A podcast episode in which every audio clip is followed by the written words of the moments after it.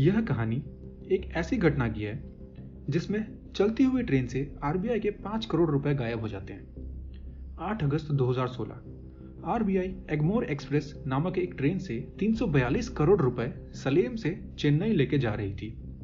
इसके लिए आरबीआई ने दो बोगी बुक किए थे, जिसमें से एक में नोट और दूसरे में सीआरपीएफ के सुरक्षाकर्मी तैनात थे। ये ट्रेन लगभग दो घंटे का सफ़र एक ऐसे ट्रैक पे तय करती है, जिसके ऊपर इलेक्ट्रिक वायरिंग नहीं हुई थी।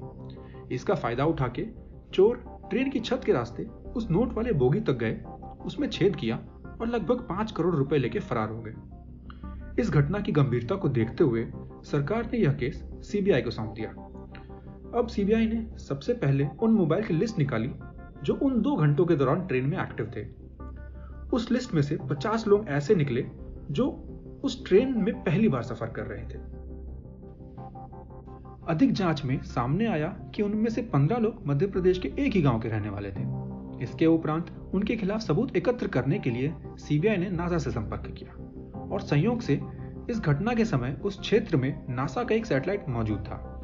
आजकल की सैटेलाइट इतनी आधुनिक हैं कि वो आपके हाथ में बंधी घड़ी का समय तक बता सकती हैं। सीबीआई ने नासा द्वारा भेजी गई फुटेज के आधार पर कोर्ट में पंद्रह लोगों के खिलाफ मुकदमा दर्ज किया।